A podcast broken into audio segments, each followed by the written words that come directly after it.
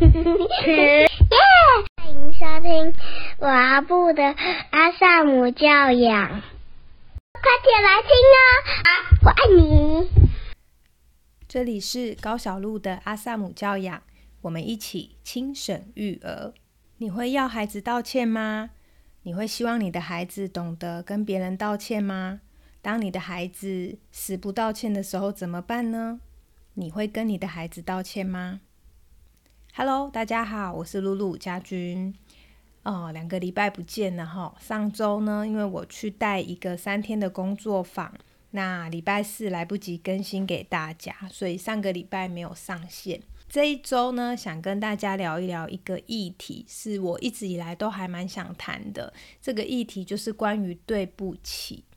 那怎么会想谈这个议题？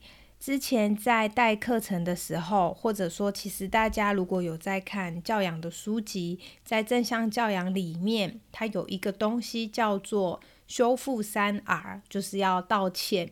那之前在带课程的时候，有些家长也会在执行这个跟孩子道歉的这个工具的时候，会遇到一些瓶颈，或者遇到一些困惑。那这一次呢？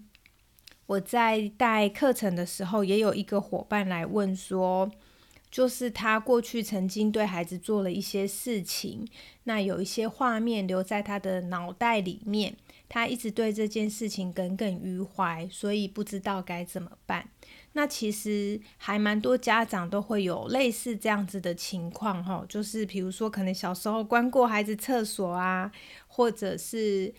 嗯，从来不打孩子的妈妈，她在某一次情绪失控的时候对孩子动手啊，或者是用一个比较大的力道去吼孩子等等。那我自己在我们家夜夜好像两岁多不到三岁左右，那时候我刚生二宝。那你知道一打二其实真的日子还蛮崩溃的，尤其如果家里没有后援。我记得我那一阵子一打二带到心力交瘁。那后来真的是没有办法，于是就请公公婆婆帮忙。那我们家是住北部，那一次呢，我就跟我老公商量，就是我真的觉得我身心俱疲，那我就把老大托付给我的公婆，请他们协助照顾。那我原本只想让孩子去。南部就是住在公公婆婆那边，大概两三天，那让我可以稍微喘一口气。两三天后就会再把孩子接回来。结果那一次，孩子好像住了三个礼拜吧，就是原本预计三天，结果住了三周。那孩子回来之后有一些状况，就是比较。比较疏离，我可以感觉到我跟孩子的心好像有一点距离。那但是后来很快就修复好，就待不到一天的时间，我就感觉我跟大宝那个时候连结又拉回来。可是这件事情在我的心中，我也一直有一个歉意。那其实后来我有透过对话的方式去跟孩子核对，那也有去观察孩子他回到。公婆家，或者是当他一个人的时候，我都会特别留意他的情绪状态。所以我觉得有时候可能我们做了一些事情，那我们如果自己会在意，其实透过去跟孩子讲开来，或者说去跟孩子道歉，这个都会对我们自己有帮助。那当然也会对孩子有帮助。那么正向教养里面的修复三 R 到底是什么呢？它就是修复关系要做的三件事情。第一个呢，就是 recognize 承认，也就是说，当我们觉得自己有一些做的不够好的地方，或者我们自己心里有一些芥蒂，第一步就是去承认错误。在任何的关系里都是适用的，就是当我们想要修复一个关系。那我们觉得自己有一些做不好的地方，都可以先去承认错误。第二步呢，就是 reconcile，就是和解，也就是说，我们就需要去说对不起，透过道歉来和解。第三步呢是 resolve，解决。嗯，这个就会需要透过讨论来找出解决方案，因为既然有一个事件，那我们做的不够好。可能当中有我们的部分，也有对方的部分。那我这样说可能还是很抽象哈。我们用例子来说好了，比如说如果一个爸爸或一个妈妈，他吼了小孩、骂了小孩、打了小孩，或者对小孩做了一些不尊重的事情，那我们在课堂上当然就会鼓励大人要先跟孩子道歉。那么有些大人是可以理解为什么要这么做，也愿意这么做，但是我们也遇过不少大人或者家长，他就会问说：“可是是小孩先顶嘴的啊，怎么会是我要先道歉呢？”或者说，可是是小孩一直叫不动的啊，叫到最后我只好用吼的，甚至我最后只好动手，怎么最后还是我要道歉呢？好，或者说有时候是小孩子他先摔东西呀，他不尊重家里的物品啊，那怎么会是我要先道歉呢？那我想。当然，我们现在都是事情过了之后，所以我们透过修复三 R 去跟孩子重新开启一个对话，那透过道歉拉起连接，再重新讨论这个事件。那如果是在当下，其实如果当下没有人暂时打住，退出那个场域，或者当下没有人先道歉，在彼此都火冒三丈的情况下，大概这个沟通它不会有一个我们期待的结果。那这个为什么会是大人要先道歉？因为我们大人都很喜欢说“我吃过的盐比你吃过的米还多”嘛，所以我们吃过的盐比孩子吃过的米多，我们就需要先道歉呐。那在大脑神经里面有一个字叫做镜像神经元，这个镜像神经元的意思就是孩子他是透过我们做什么，那他观察，然后他会。学习，因此我们为什么要先道歉？我们道歉，孩子他就在学习。那假如说我们很执着于，因为孩子先做了什么事情，于是我们才就是理智线断掉，我们也做错事情。那有些时候我们就会执着于，那你先做错事，你应该要先道歉。你道歉完之后，我也愿意道歉，但是你要先。当我们在执着于这个道歉的先后，孩子他的镜像神经元也正在学习。于是乎，下次孩子他在学校、在其他地方，或者跟我们发生了一些冲突，这时候孩子他就会执着于对方先道歉，你道歉了我才要道歉。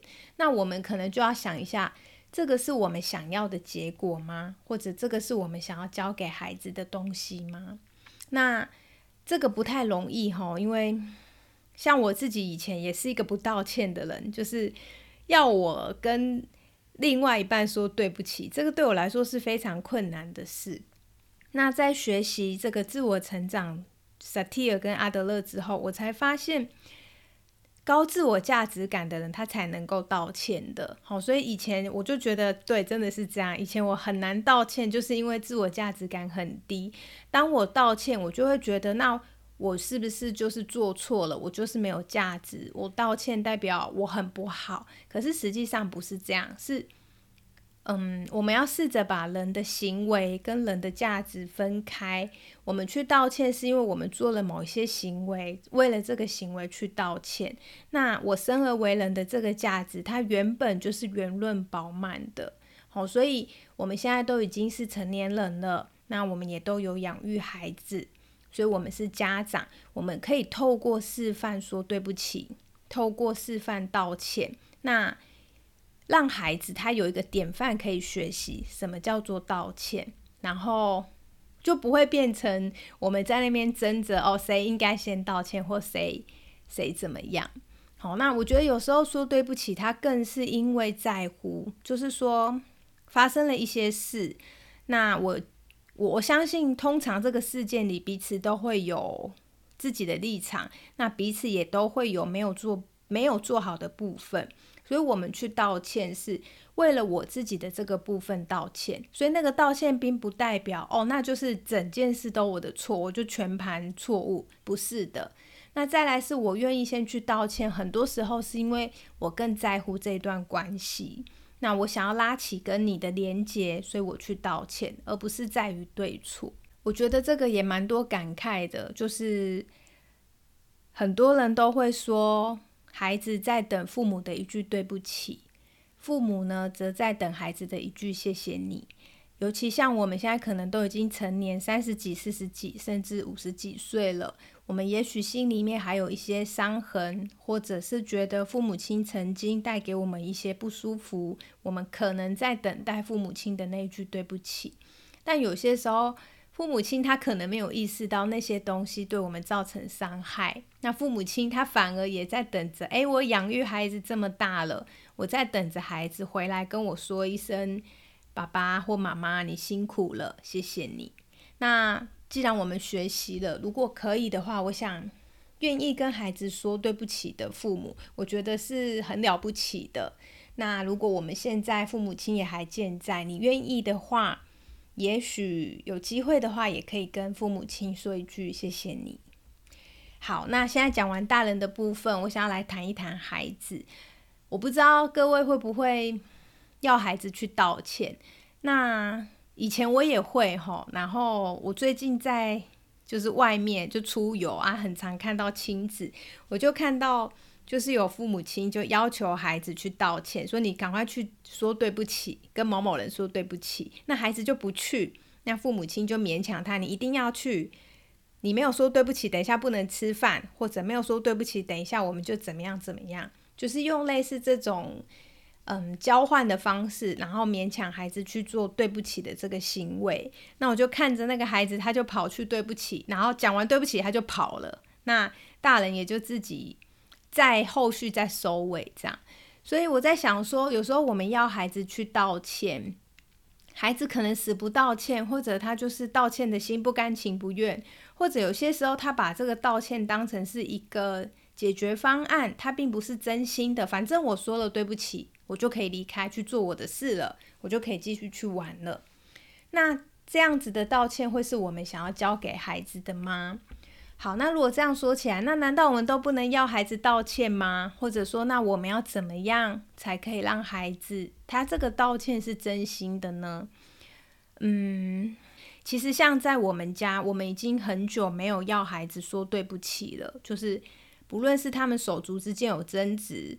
或者是发生了一些什么事情，我的印象中，我现在回想不太起来，什么时候我会要求我的孩子说你去跟对方说对不起，因为更多时候我们就会用好奇的方式去问孩子的感受跟需要，然后孩子很自然的他反而就会自己去说对不起，所以好像没有用要求的方式。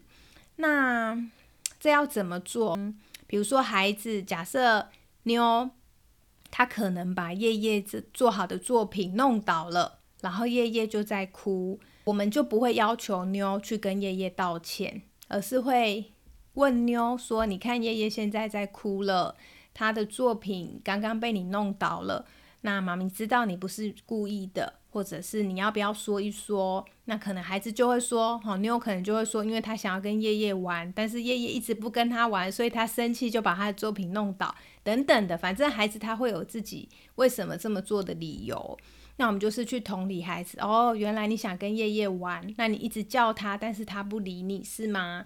所以你觉得很伤心吗？还是你觉得很生气呢？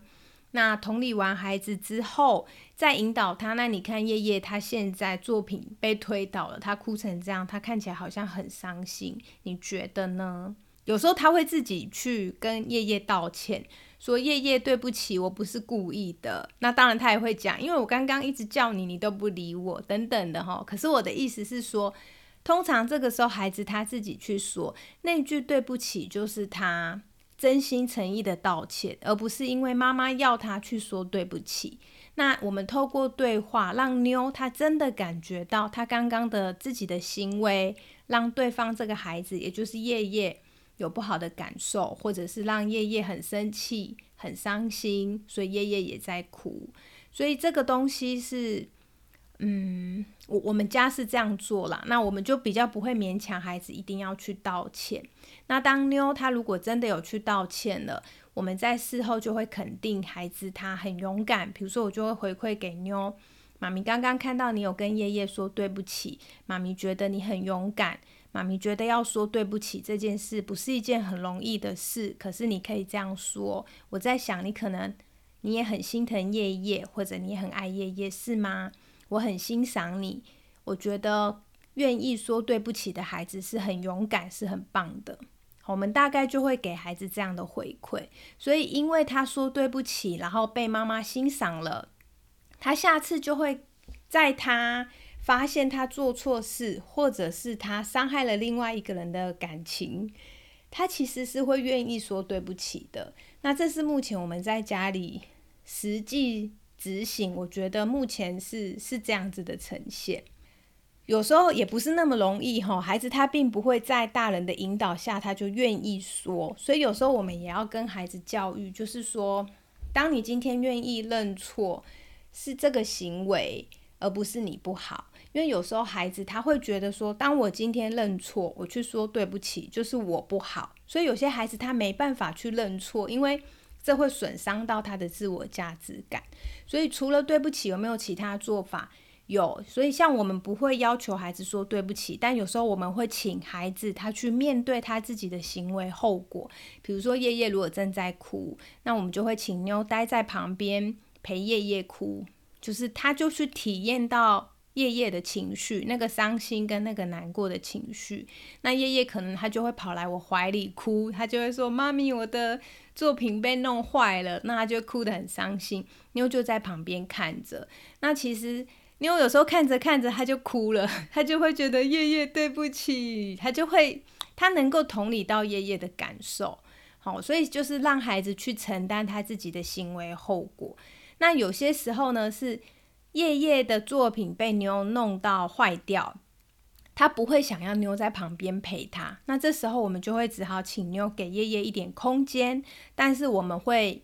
请妞就待在一个距离，然后待在那里陪着。可是他不能自己跑去玩，因为他这样就没有负起责任了嘛。哈，就他把叶叶弄哭，但是叶叶不要他陪。可是如果他只是跑去玩做自己的事，那他就还是没有承担他自己的后果。好，或者是他如果退开一点，那我们会在夜夜都冷静好了，夜夜准备好，他觉得妞可以靠近他的时候，我们就会引导妞再去问夜夜。那你去问问看，刚刚。的这件事情，你去问问看夜夜还好吗？他感觉怎么样？我们就会带着孩子去做这样子的连接。好，那如果说像受伤，比如说假设今天是夜夜跟妞玩，那不小心让妞破皮或受伤，妞哭着跑来找妈妈，那我们就会请叶叶，就是哦，那妞她刚刚怎么了？这边破皮了，我们就会请叶叶去拿药，然后我们会请叶叶来帮妞敷药。那当他帮他敷的时候，妞会痛嘛？他就会有表情，他会有声音，他会哀或者他会退缩，就是他那个受伤的地方会抖动。那叶叶在帮妞擦药的过程中，他就可以感受到妞他刚刚因为跟我玩，然后破皮，现在他在承受的这个痛楚。所以因为这样子的过程，其实孩子在中间就在感受，或者说在发展他们的同理心。所以最后呢？我们要记得，就当我们希望孩子去道歉，我们就是希望孩子承担责任，不见得要孩子道歉。可是我们就会在整个事件的尾声问问孩子：那从刚刚这个事件里，你有没有学到什么？或者是我们彼此有没有学到什么？让孩子自己去做一个总结，他下次就会知道哦。那下次如果我想跟叶叶玩，可是叶叶很认真在玩那个作品，我可能就会先等他一下。或者我就会叫他，可是我不会破坏他的作品，他就自己会得出一个总结。那孩子就在这个中间的过程中，从经验中学习。那我想，我们都不是完美的父母，我们也不需要完美，我们只需要完整就好。那既然我们不完美，我们都会有失去理智的时候，你有，我也有。那我想，我们可以先练习道歉。然后拉起这个与孩子之间的连接，或者与你的伴侣之间的连接，拉起来之后呢，我们的道歉本身就提供给孩子一个很好的身教。第二个是这句对不起会让孩子感受到我们是很在乎他的感受的，而不是只在乎道理或者对错。那第三个呢，这个很特别，在你说了对不起之后，你说的道理，孩子他才会想要听。好，就是说，你你去想象，你跟伴侣之间如果吵架了也一样。如果我们彼此都在观点上争论对错，事情该怎么做，话该怎么说，其实我们讲半天，然后火药味可能会更浓厚，因为就听不下去。可是当其中有一个人先说了对不起，你就会发现那个连接感牵起来了。然后道歉之后，他后面讲的话，我就会听得进去。好，所以当我们今天愿意去跟孩子说声“我刚刚吼了你，所以我想跟你说对不起，我为我的部分道歉”，那最后还是要回过头来，但是刚刚妈咪叫你叫了十次了。那这件事情，我在想我们要怎么样子，下次我怎么样叫你是你可以接受的，然后再去讨论怎么样解决问题。好，所以当我们道歉了，后面的话对方听得进去，那这样子对于我们沟通的目标就会是有帮助的。那最后我想说，你的道歉会有回馈的哈，就是各位家长们不用太担心，说怎么永远都是我要道歉。真的你会得到反馈的，我自己就是这样，就是当我还蛮经常为我自己的部分，我觉得只要我做的不好，我很愿意跟孩子道歉。后来我发现，其实孩子他们对他们来说说对不起就不是一件困难的事，他就会经常在，比如说像我们家的妞，他有时候发脾气。那发脾气起来是很可怕的哈，虽然他看起来很可爱，但我想每个孩子都是这样，就情绪上来的时候，孩子是很自然表达，他们不会隐藏。但孩子他会在发脾气之后跟我道歉，妈咪对不起，我刚刚对你不礼貌，或者我刚刚讲话太凶了，好，他就会来跟我道歉。所以你会得到反馈的。那假如说说对不起对你来说真的很困难，或者你会觉得很委屈，那我想也许是你有一些儿时就是小时候的事情，或者你过去有一些经历，让你没有办法说这个对不起。那如果你会觉得委屈，我想也许可以先找到那个委屈是什么，然后先把自己的委屈的那个感受让它流动。流动了之后来说对不起，我想对你来说会比较容易。